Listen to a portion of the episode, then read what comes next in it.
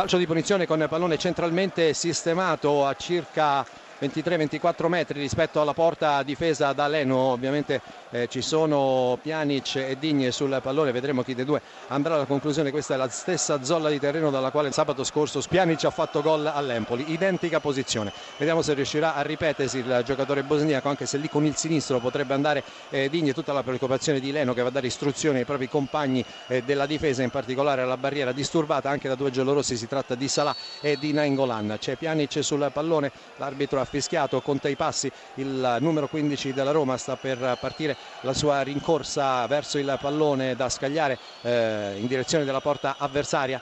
Pjanic parte con il destro! A lezioni di Pjanic, un cecchino assolutamente mortifero il numero 15 bosniaco questa volta ha scelto l'angolo opposto quello coperto dalla barriera e ha sistemato lì il pallone imparabile per Leno cambia totalmente il parziale alla Bayer Arena parziale capovolto al nono minuto la Roma è andata al gol del vantaggio con Miralem Pjanic